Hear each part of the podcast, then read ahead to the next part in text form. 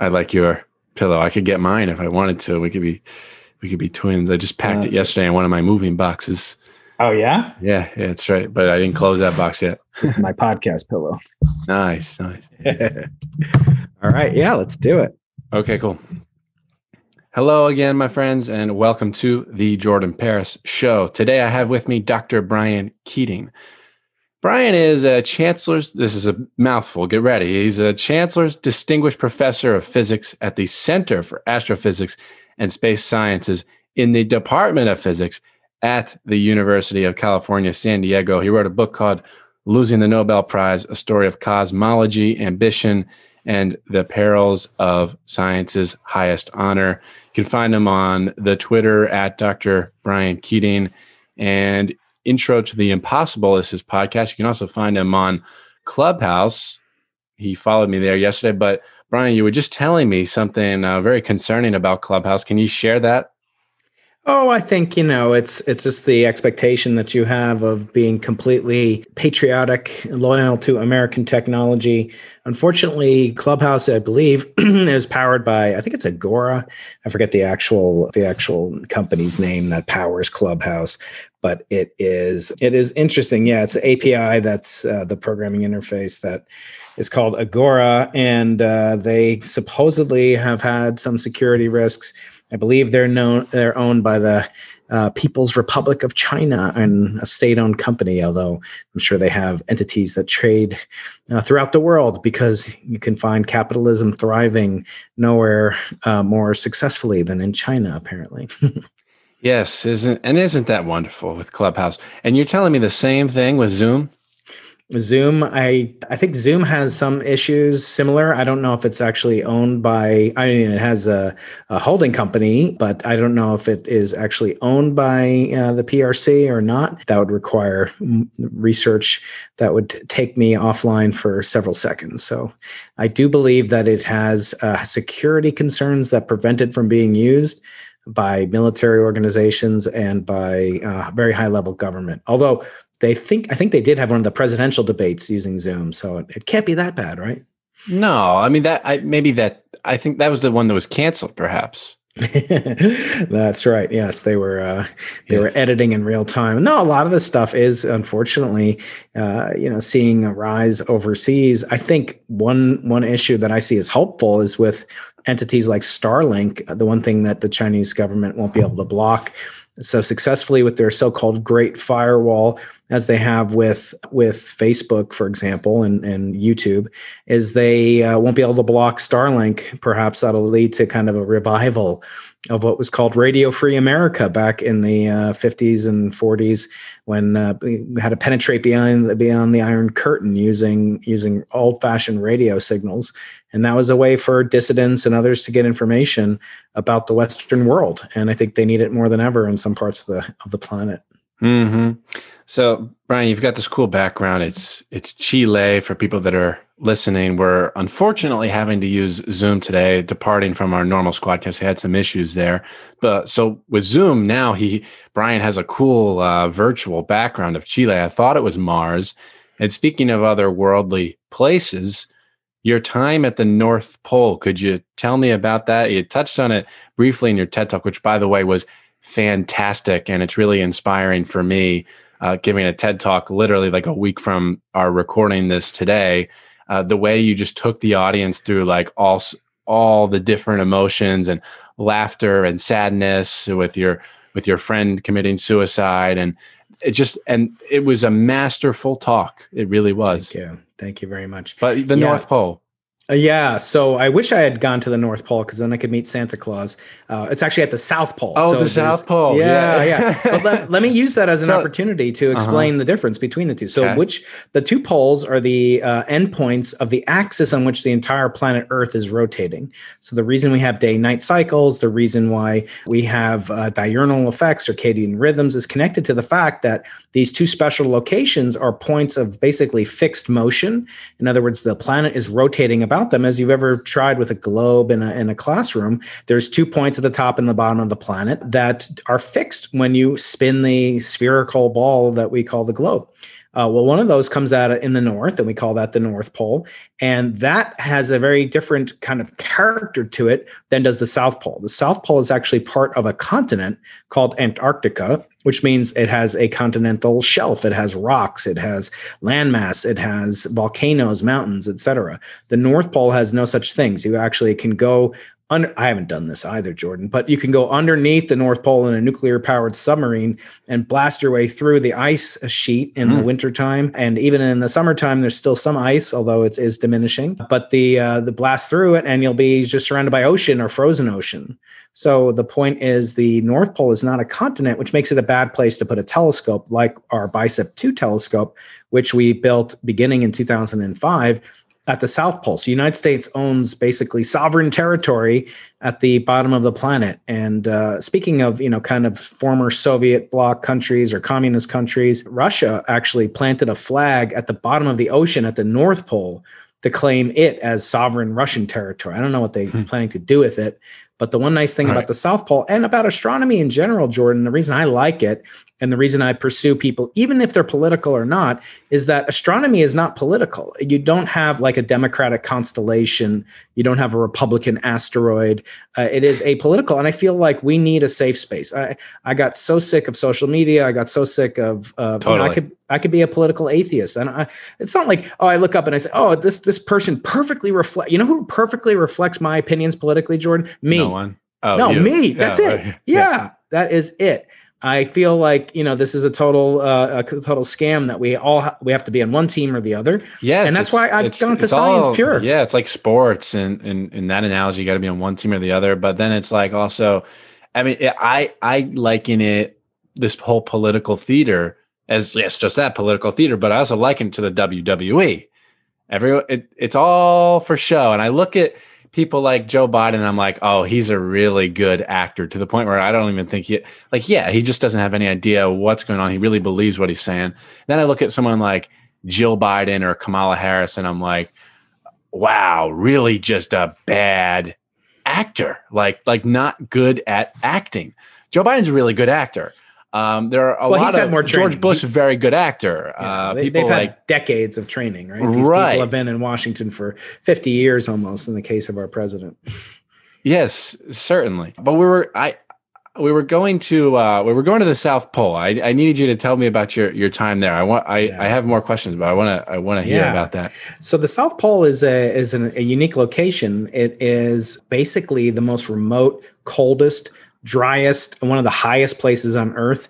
It is a place that's forbidding. It was a place that was only reached about 109 years ago for the first time in the history of planet Earth. Humans set foot there in uh, basically, yeah, 110 years ago in tw- uh, 1911. And many people died trying to get there because it, re- it really kind of held the sway in the public mind of but, a final frontier how do we know that in the how many years has Earth been around? Is it trillions? No, uh, the the universe has been billions for 13.8 billion years. The Earth is believed to be about 4.5 billion years old. How do we know in 4.5 billion years that people have not, some life forms have not stepped foot there? I mean, yeah. p- human beings. How do we know that human beings haven't been there before? Do we know for yeah. sure? Well, there were no tweets, and so uh, yeah. there's no Instagram post from from anybody before 1911. That was the first Insta. Actually, there is a selfie of the first explorers to make it there. And check this out: when they got there, actually the second explorers. It's like, do you know who's pictured in the first image ever recorded of a human being on the moon surface? Do you know who that is? Hmm. It's not Neil Armstrong. He was the first person to go on the moon. It's the guy who came after him, Buzz Aldrin. Buzz, yeah, yeah, yeah. Yeah, so Buzz is the second person. So it's always the second person that gets depicted because the first person, you know, can't has to can't hold the camera and take a selfie. Totally. So these guys that took the selfie of them, they're actually the second people to ever reach the South Pole, and it's a very good analogy for the lunar landing. Imagine if Neil Armstrong did step out of the lunar module, put his foot down off the Eagle. That's one giant leap for man, and he steps onto a Russian flag In other words, what if the Russians had beaten him there? That's what happened to the British team, led by a man with an awesome name, not quite as cool as Jordan Paris. Is that your re- is that your real name or is that a stage name? name? Awesome, yeah, man. I love that name. That's great. So uh, it's not as cool as that, but it's almost as cool. His name was Robert Falcon Scott. Mm. Robert Falcon Scott. He set foot on the South Pole as the second human being to ever reach there. And how did he know that? Because there was a giant freaking Norwegian flag staring him in the face for like two miles as he's coming over this flat ski cross country ski trip uh, that lasted 700 nautical miles. He gets there and he sees a flag and it's from this freaking enemy, the Norwegian flag, and it was planted by Roald Amundsen, who reached it three weeks before Robert Falcon Scott. And that three week difference made the difference between life and death for the British team. They all died on their way back from the South Oh, Pole. wow. Why? Why do people die? I mean, yeah, it's just like incredibly harsh conditions. Yeah, they starved to death and they froze yeah. to death. What happened was they wanted to do the South Pole as scientists. They wanted to get there and take rock samples and dead seals. And they were carrying all this weight on their backs because the British team didn't want to use animals because any animal that you brought to the South Pole would be dinner eventually. That's what the Norwegians did. They took sled dogs, pulled them up the mountain. By the way, it's you go from sea level to about 9,500 feet. The South Pole is built up on almost two miles of ice over the millennia uh, of its existence. The snow that's fallen there just compacts and compresses and becomes ice over, you know, literally millions of years. And now it's two miles thick above sea level. So you have to ski from sea level all the way up a mountain. Now, the Norwegian team was smart. They took dogs and the British team refused to take dogs because they were afraid they would have to eat them. So and they had to take more men, which meant more food, which meant more fuel, which meant more energy, which meant that they consumed that much faster. They died, even though they made it there on the way home. Mm. They hmm. froze to death in March of uh, 1912. So it was a forbidding place. And you know what else, Jordan? There's a parallel between that and the moon in another race which is that once we got to the moon, we didn't go back. We haven't been back to the moon with people with boots on the ground. I'm hoping my friend and and uh, alumna of UC San Diego, Dr. Jessica Meir, I'm hoping she'll be the first woman on the moon in 2024 or 2025, thanks to the Artemis program. And uh, but I don't know if, if we'll actually go back. But anyway, that'll be over 50 years since the initial moon landing took place in 1969. So we haven't gone back. Same thing at the South Pole. People didn't go back for 50 years till the 1950s and 60s to do scientific research. And then I showed up there in 2005 and six and went back there in 2008. Uh, so I've been there twice, spent a total of about a month or so there. Mm. It's an amazing place for the first 20 minutes. And then you really want to go home and get back to Southern California. Ah. I, I, don't know why. Uh-huh. I might be unique in that way, but yeah, uh, I, I, don't like uh, frozen glaciers, you know, for for more than a couple of minutes. Yeah, I don't know that I'd want to go there. It's not really on my list. Uh, I don't, and I don't have one of those explorer names like Robert Falcon Scott or the other person. Those are real explorer names. That's right. uh, nor am I a doctor. I have to ask you, Brian, what is it like being a professor on a college campus in California? Yeah. Being yeah. featured in PragerU videos and having a conversation, just having a conversation. Not that it was not that it was too political in nature, but being on the Ben Shapiro show. What is what is it like? Are you hated or what?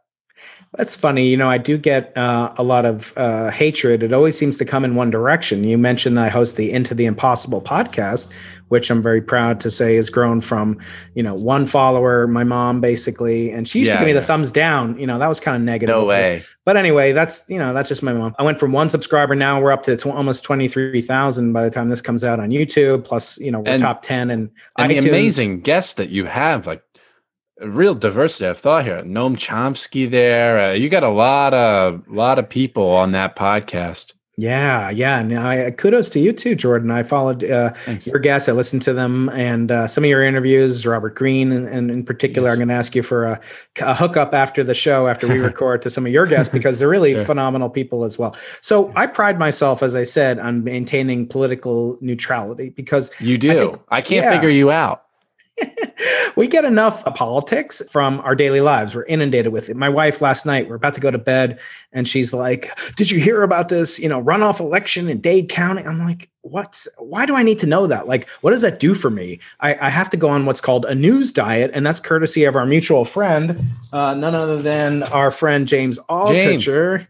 Yes. He is my brother. His book is out today. Uh, Skip the Line. I did a podcast with him last week. Speaks very highly of you. And the point oh. being, I maintain the neutrality and a diet from politics. I'm not going to change politics. What I might change is someone's opinion on the right or on the left, although I seem to get more kind of hatred coming from the fact that I'll host people on the right. I've never had Ben Shapiro or Michael Knowles or, or even someone like Gad Saad, who's a true gadfly. I've never heard them say, You had on Noam Chomsky, you had on Larry Tribe. You yeah. had a, yeah, I mean, Noam Chomsky called the Republican Party the greatest terrorist organization on earth. Guess what, Jordan? I don't talk to him about politics. I talk to him about artificial intelligence.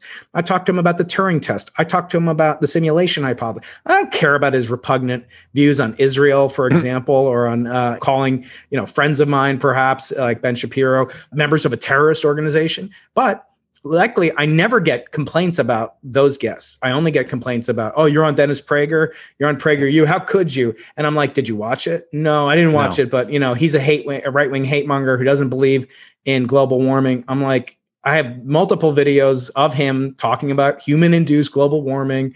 And uh, but you know what? It's all good. I feel like the right is uh, kind of a little bit more more subtle or relaxed or less less uh, kind of triggered by thought and I'll have people totally. not say, I don't want to go on your show, you know, F off and I'm unsubscribed because you had, but I never have someone say, I unsubscribed on the right because you had Noam Chomsky or Larry Tribe on. And by yeah. the way, I didn't talk to, about politics with them either, even though we were talking about impeachment with Larry Tribe, who's like wrote the book on impeachment the day that Trump took office. So I, I like that because I think, Jordan, ultimately, I can learn from anybody. I can teach anybody because I am a good student. I'm a good student. I'm a good learner.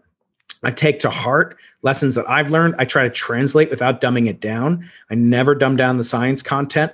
But when you're having someone like Eric Weinstein on one side, or you're having somebody like Max Tegmark on the other side, you want to have a friendly debate. The worst thing you can do is just like state your own opinions. And I don't care. I already know my opinions. I, I don't. I don't need to like hear myself verbally, you know, articulate those. I've already done it enough. So again, let's do the things that aren't necessarily political, which can include the influence, negative in some ways, as I believe it is happening, of science on politics. And that is fair game because I am free. You know, I'm not a political expert, I'm not a social policy expert, but I am a scientist and I'm an expert on science and, and other scientists and how science is done.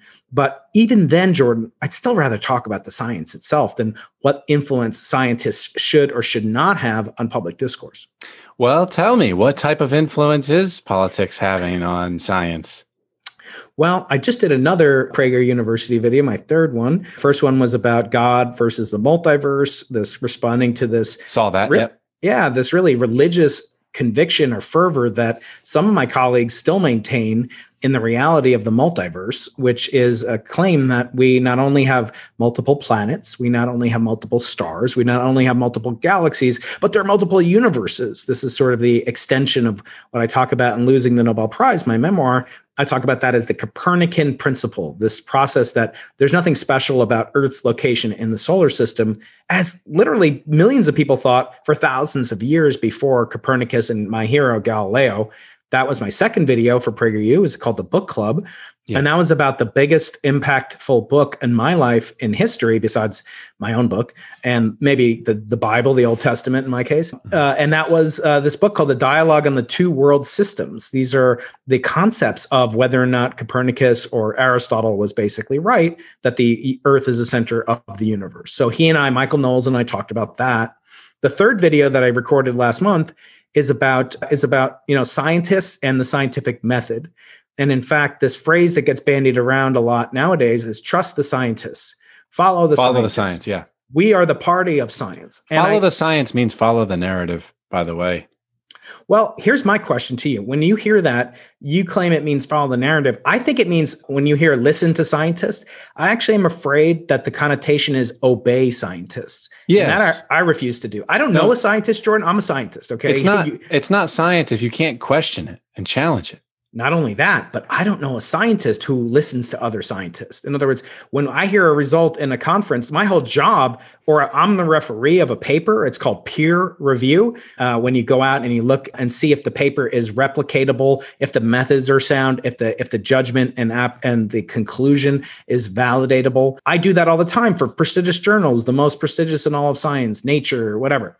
So when I do that, I'm say, oh, oh, the guy's a scientist or she's a scientist. Okay, accepted. You know, and that would invalidate mm-hmm. the entirety of the scientific method, which is based on it's, persuasion and it's based on adversarial provisional conclusions. So it stunts scientists. If you tell a scientist, don't don't question Einstein. You know, look, he won a Nobel Prize.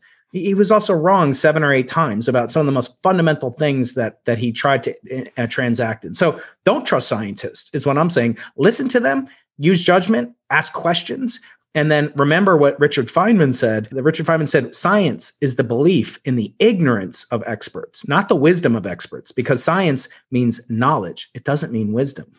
Yeah, I mean, take it as theory. I think that the word science and uh, and and scientist, it's like this, and people in in lab coats, it's like this pseudo authority. I mean, they have some authority, but it shouldn't blindly trust and obey every word that they say. I mean, you take it as theory and you quote the cliche, do your research, which became kind of a cliche in 2020. Is kind of funny, by the way. In 2020, it was like the left that would say, get educated, educate yourself. And then the right would be like, do your research. it's just so funny, like the war. well, everybody was an epidemiologist, which yeah. which tells you something about epidemiology in some sense. I mean, I just got the COVID nineteen vaccine. Um, going out to buy some Microsoft products as we speak. No, I'm just kidding.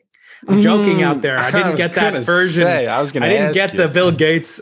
I'm just joking out there, everybody. But but listen, the biggest thing that I take away from the whole COVID nineteen thing is that there is an ignorance of the scientific method in a certain sense, and that scientists are altogether too quick in some cases to use the title science, to use the question, the the mantle of authority that their name scientist, that that conveys some special wisdom about policy. No, Jordan, I didn't elect. You know, we didn't vote for Joe Biden, or those of us who voted, or those of us who didn't. We don't elect presidents as scientists, nor do we elect scientists to be president. And that's very dangerous when we think of them as unelected people that didn't run for political office, weren't part of a platform, and now they're going to dictate based on not high, like if I say to you, Jordan, evolution is a theory, or, or gravity is a theory, the theory of relativity. What is what do you think the word theory means? Do you think it means my opinion? What do you think as a layperson the word theory as applies to science means?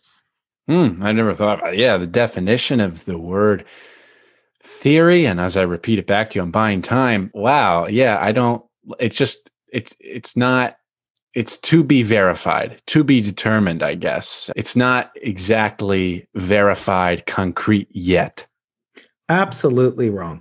It means in the scientific case, no, you're you're you're, kind of on the right track. But actually, what it means in science is uh, is something that has been established and supported via evidence. And it's to be distinguished, Jordan, from models. So, model is a prediction of the future, perhaps induced from data that has been observed, perhaps induced as a consequence from an existing theory. In other words, if uh, the theory of evolution is true, we should see certain variations based on adaptation to make a species more fit for a given environment. So Darwin found these birds in the Galapagos Island. They had very small beaks, and he predicted there must be a spider or something to drink this fluid from or nectar from a flower that had a very long bulb on it. Anyway, so there are consequences, and you could model certain things, but they are not theories. Theory of relativity, uh, Jordan. If you've ever used GPS, have you ever used mm-hmm. GPS to get somewhere? Right, mm-hmm. I, I, use it all the time. I always turn off the voice command when I'm driving with my wife. So I, actually have- I use uh, I use use MapQuest. I print out the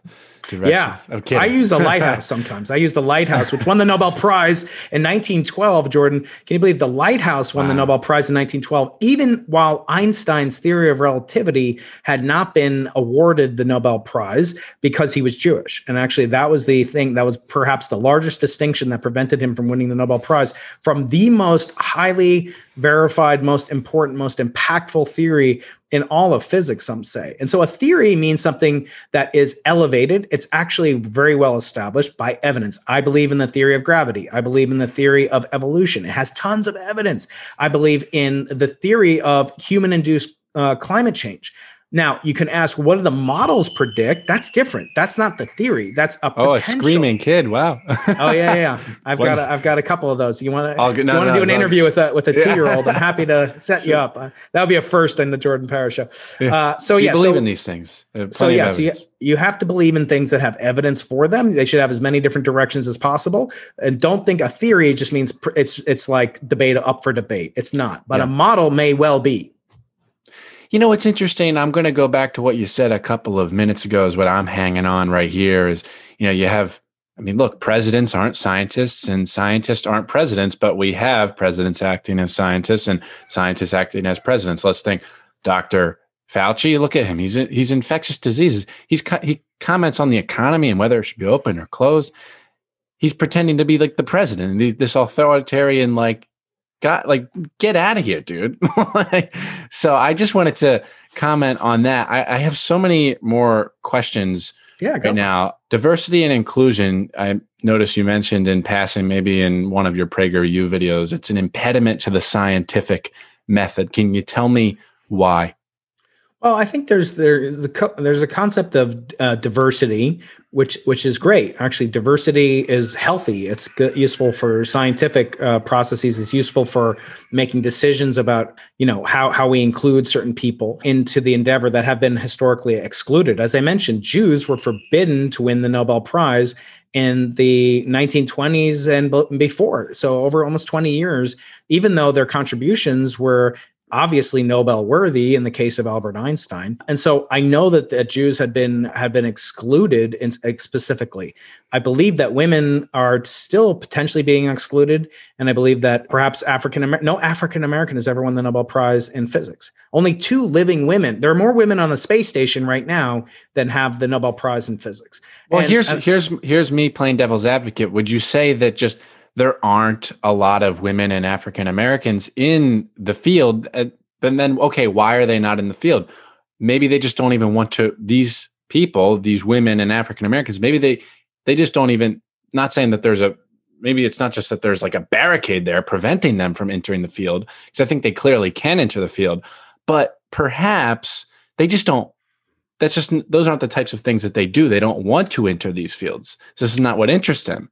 I, d- I disagree just based on my context. So nowadays, things are very different than 30 or 40 years ago. And you can make the argument the Nobel Prize is a trailing indicator, it is a lagging indicator. It's not representative of how science is done right now. And actually, women have won you know half the nobel prizes this year in physics and chemistry it's still a small number and they've only doubled it doubled the number of women you know from 2 to 4 in the last 119 years of its existence but no so a lot of my colleagues something like 40% of my colleagues are females in the astronomy uh, okay. department or astronomy group and that has increased it, it, increased it's doubled almost doubled since i got here uh, and so we're making good strides the problem i have with the as Gad Saad he calls it diversity inclusivity and equity and so that the acronym is die uh, you know, if you know Gad, that's kind of his yeah. sense of humor.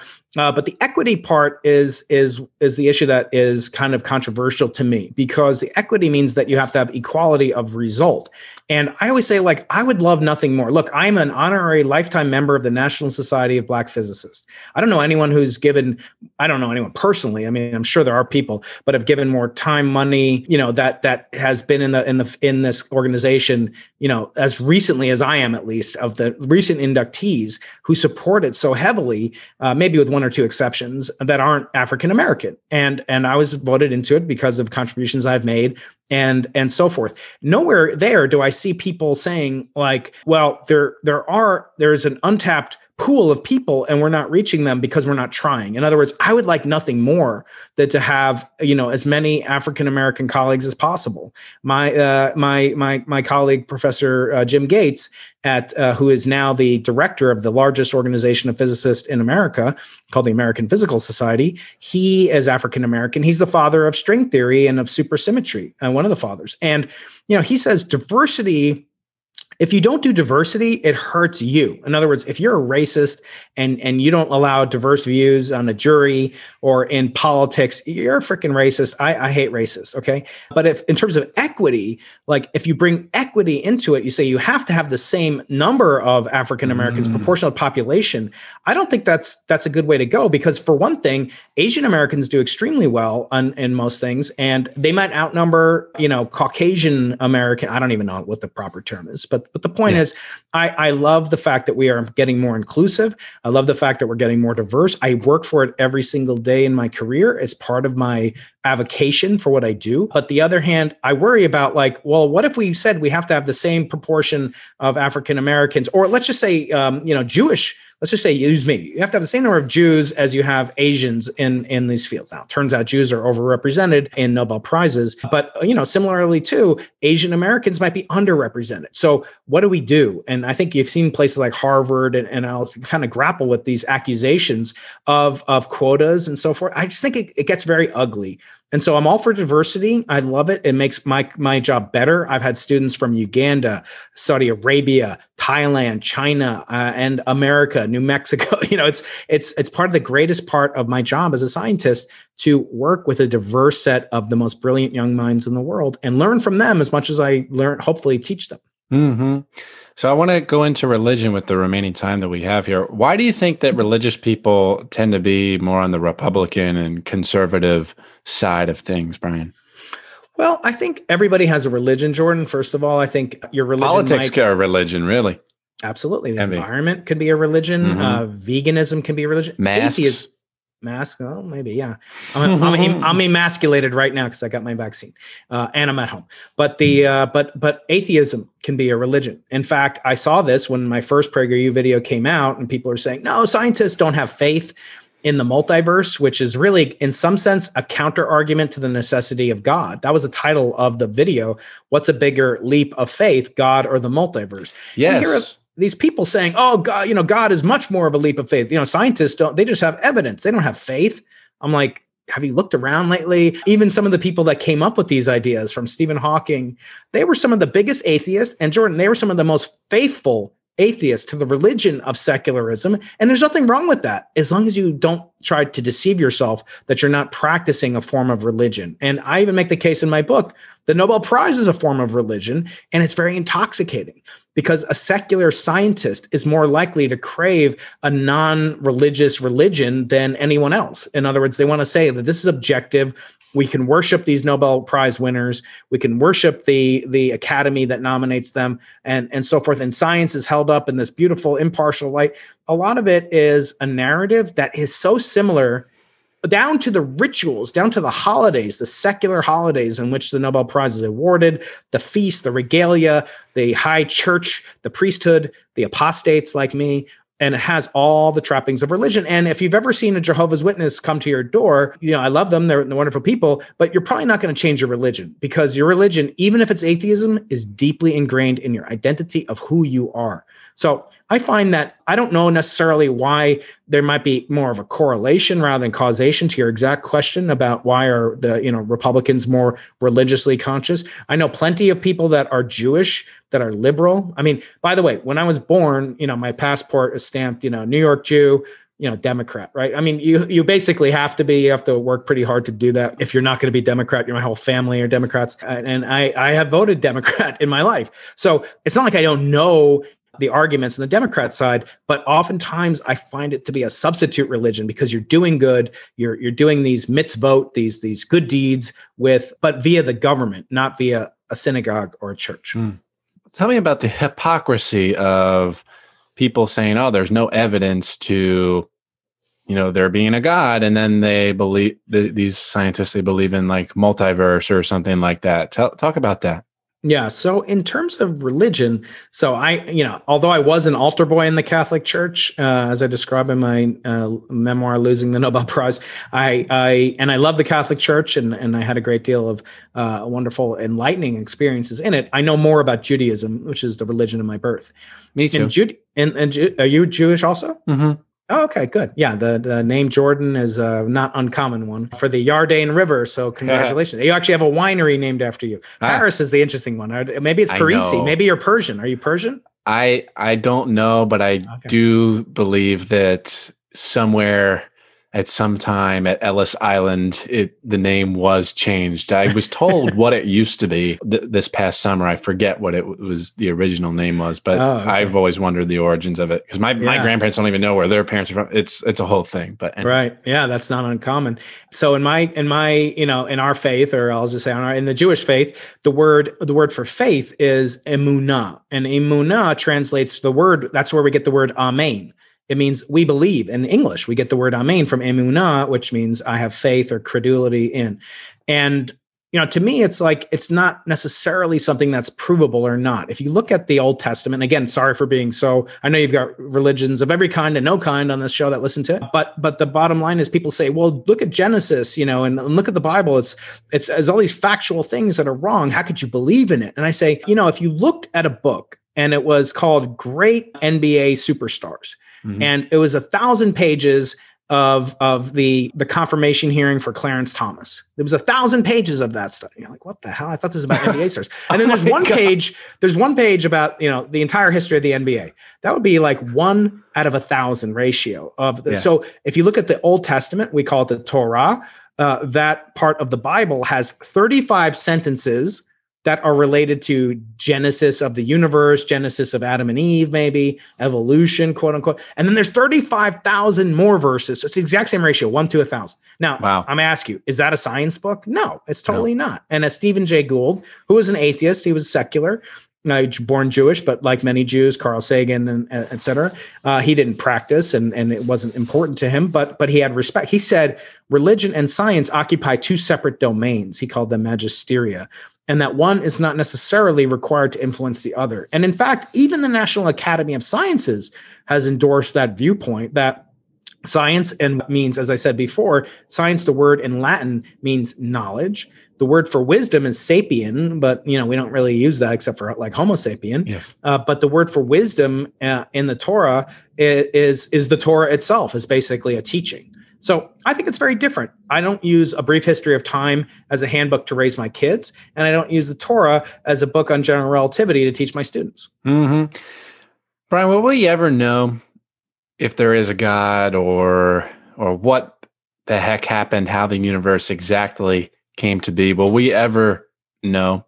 I am contrarian. I think a lot of people want to know so badly that they say we will know. It's the same, by the way. You see this with like aliens and extraterrestrial intelligence. You see this with artificial intelligence.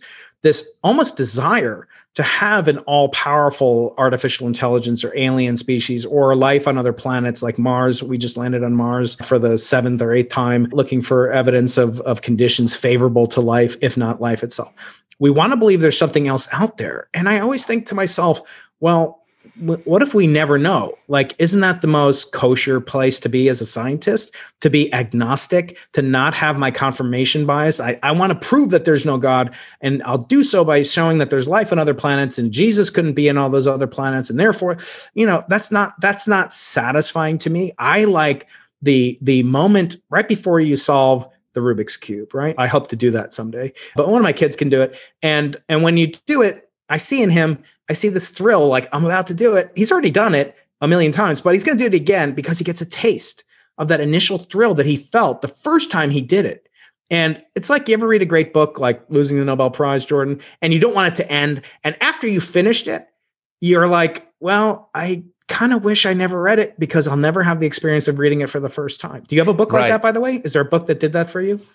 Uh, well, there's a there's a movie or, like that, The Great uh-huh. Gatsby. Oh yeah, that's certain. Great. Yeah, that's great. Yeah, yeah, me too. I, I, that particular that book, I like the book version uh, yes. better. Uh, unless you're talking about the 1975 version with Robert uh, Redford. I watched the 1975 version. I I was not happy with the acting. It was a that watching that movie was like a big shock to me. And I, I watched it with my mom towards the end of mm. high school, and I'm like, yeah, I'm like, mom, why? Like the acting is so bad. And she's like, it, it's just what it was back in the in the day. Acting's gotten a lot better, as, uh, and so uh, that is like, wow. true. Science, science, and acting have gotten a lot better, and they both have their fair share of these golden images of of uh, gods and goddesses uh, to imp- impel people to continue yeah. their craft. Well, I have one more question for you, Brian. Do you think that this that there is uh, life elsewhere? Do you think that there are other life forms on other planets, universes, so whatever? Where do you think that there are? I think that there uh, is a very high likelihood, even in our own solar system, there's life, but that could come from from the Earth. In other words, it could have been hit by a meteor and then the meteor ejected just as it's done on the moon oh. surface. I have a tiny sample of a piece of the moon that you'll see in the Prager uh, University book club I did with Michael Knowles about Galileo. I gave him a piece of the moon. Oh, I did. Yes, this, I watched that video. Yes. Yeah, it's like one gram. It cost me like a hundred bucks. Uh, but you can buy fragments of the moon. How did it get here? Well, it's illegal. It's a felony no. to to steal a moon rock from the NASA Apollo astronauts samples. But if gravity brings it to the Earth the old-fashioned way via meteorite strike, uh, which happens a lot, then it's kosher to own it. You can own it. But in this case, I'm thinking about the reverse process. A, a, huge meteor struck the Earth when the dinosaurs were alive 65 mm. million years ago and killed off many of the large ones. It ejected stuff into the atmosphere and into space. So some of that could have made its way to Mars, even, or to Venus, or, or wherever. And it's possible that that could incubate. So life, yes, intelligent life I think the odds are almost astronomically small. Uh, wow. That, that, there are extraterrestrial life. I know my friend Avi Loeb, uh, chairman, former chairman of the Harvard Astronomy Department, he has a new book out uh, about the evidence that he claims is unequivocal for the existence of alien technology, a spacecraft, not just a signal, not just some slime uh, on, a, on a rock somewhere, but actually like a spacecraft comprised of a solar sail that's been flying around for billions of years. I disagree with him. He was on my podcast, Into the Impossible. We talked about it. However, I think the odds of that are very low. I think there are so many hurdles that we don't understand, Jordan. And I always boil my research down to answering these types of questions. Number one, how did the universe come into existence? These are all like chicken or egg kind of questions. Like which came first, the chicken or the egg? Which came first, the, uh, the you know, a space time or the universe? Which came after space time? How do you make matter from just the space time? How do you make matter from pure energy? Well, we figured out some aspects of that, still some ways to go. How do you make life from dead inorganic matter? That's a huge question. We don't know how that's possible. How do you make conscious life from living matter? That's another question we don't understand. And then how do you make a self aware life such as ourselves? For these are four different big bangs or four different chicken or egg problems. I, I think the obstacles to creating sentient technological life are so huge that even if you assign a tiny probability to each one of those four events and then all the myriad more that you need to, you come up with a number that's smaller than the number of planets in the observable universe. So it's not so consequential to me to say, well, six, you know, a billion years ago, there was life in the Andromeda galaxy. Okay, well, we'll never reach that galaxy. You'll never get evidence for it. So the possibility sure is there. You know, as Carl Sagan said, it would be an awful waste of space, but the universe doesn't care what we want. The universe is totally ambivalent to the needs of the human beings. And so, yeah, I don't think so. I don't think what I'm saying has any relevance to God or religion. By the way, I didn't apply to God, appeal to God whatsoever. But but I, I do appeal to the laws of, of physics and chemistry and biology. It seems incredibly unlikely, which to some people is very depressing. Uh, to me, I find it very, very interesting, especially when you combine it with a biblical worldview in some sense that you and I are made in God's image. And even people you may not like, Joe Biden, you still have to admit he's a living he's the pinnacle you know as we all are mm-hmm. he's a human being his mm-hmm. his life has infinite value you know god mm-hmm. forbid something would ever happen to him so yeah. i feel like that that we and that's why i feel like we should love each other even though even though like i might hate somebody's political opinion i can still love them as the most evolved and possible only example of life let alone technological life conscious life in the entire universe. Let's have more love in a good way via appreciation of our uniqueness as a species refreshing a message of love with actual like substance behind it not just saying like the cliche let's all love everyone. Oh unity uh, it, like th- now i like the way you said it like oh i get it. I get it, it the whole political thing is just so insignificant in the grand scheme of things. It really it is. is.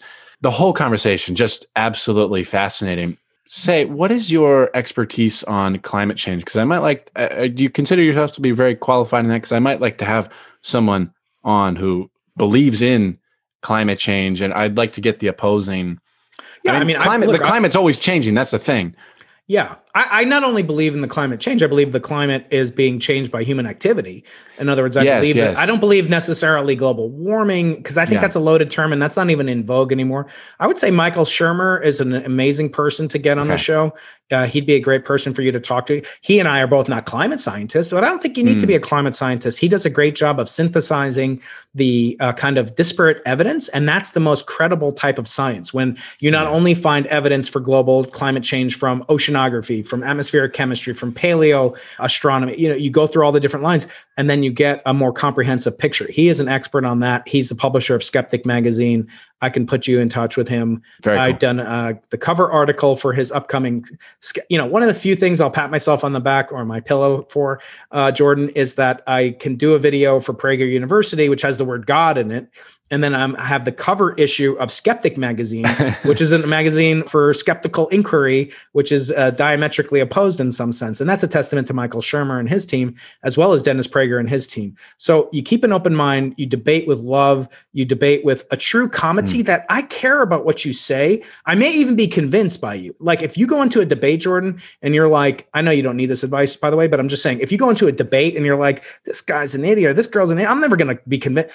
I, I think you should. That's pointless. It's just like Mm, puffery. You're just mhm, making yourself mhm. feel good that you're yeah, like, your ego. take- yeah. yeah, yeah. But if you're actually open minded, because again, what's the greatest thrill outside of, you know, that's I can mention on the show? The greatest thrill is curiosity. And when you have your, I've actually had addiction specialist on the Into the Impossible podcast, Dr. Jud Brewer, and he talks about overcoming addiction to drugs, to smoking, which is the hardest chemical addiction to break by using investigative curiosity and discursive inquisition about yourself and hmm. why you have these cravings and using that and the thrill of oh now i know why i'm having a cigarette because i'm with jordan and whenever we get together we we, sm- we smoke a cigarette. No now i'm going to overcome that. Now that i know that i can use my curiosity as a dopamine hit to counteract the dopamine i think i'm going to get from the cigarette. So this is a long-winded way of saying use your curiosity. It's the most powerful weapon that we have as human beings Use your curiosity, debate with love. It's a great place to leave it. Dr. Brian Keating, Clubhouse, Twitter,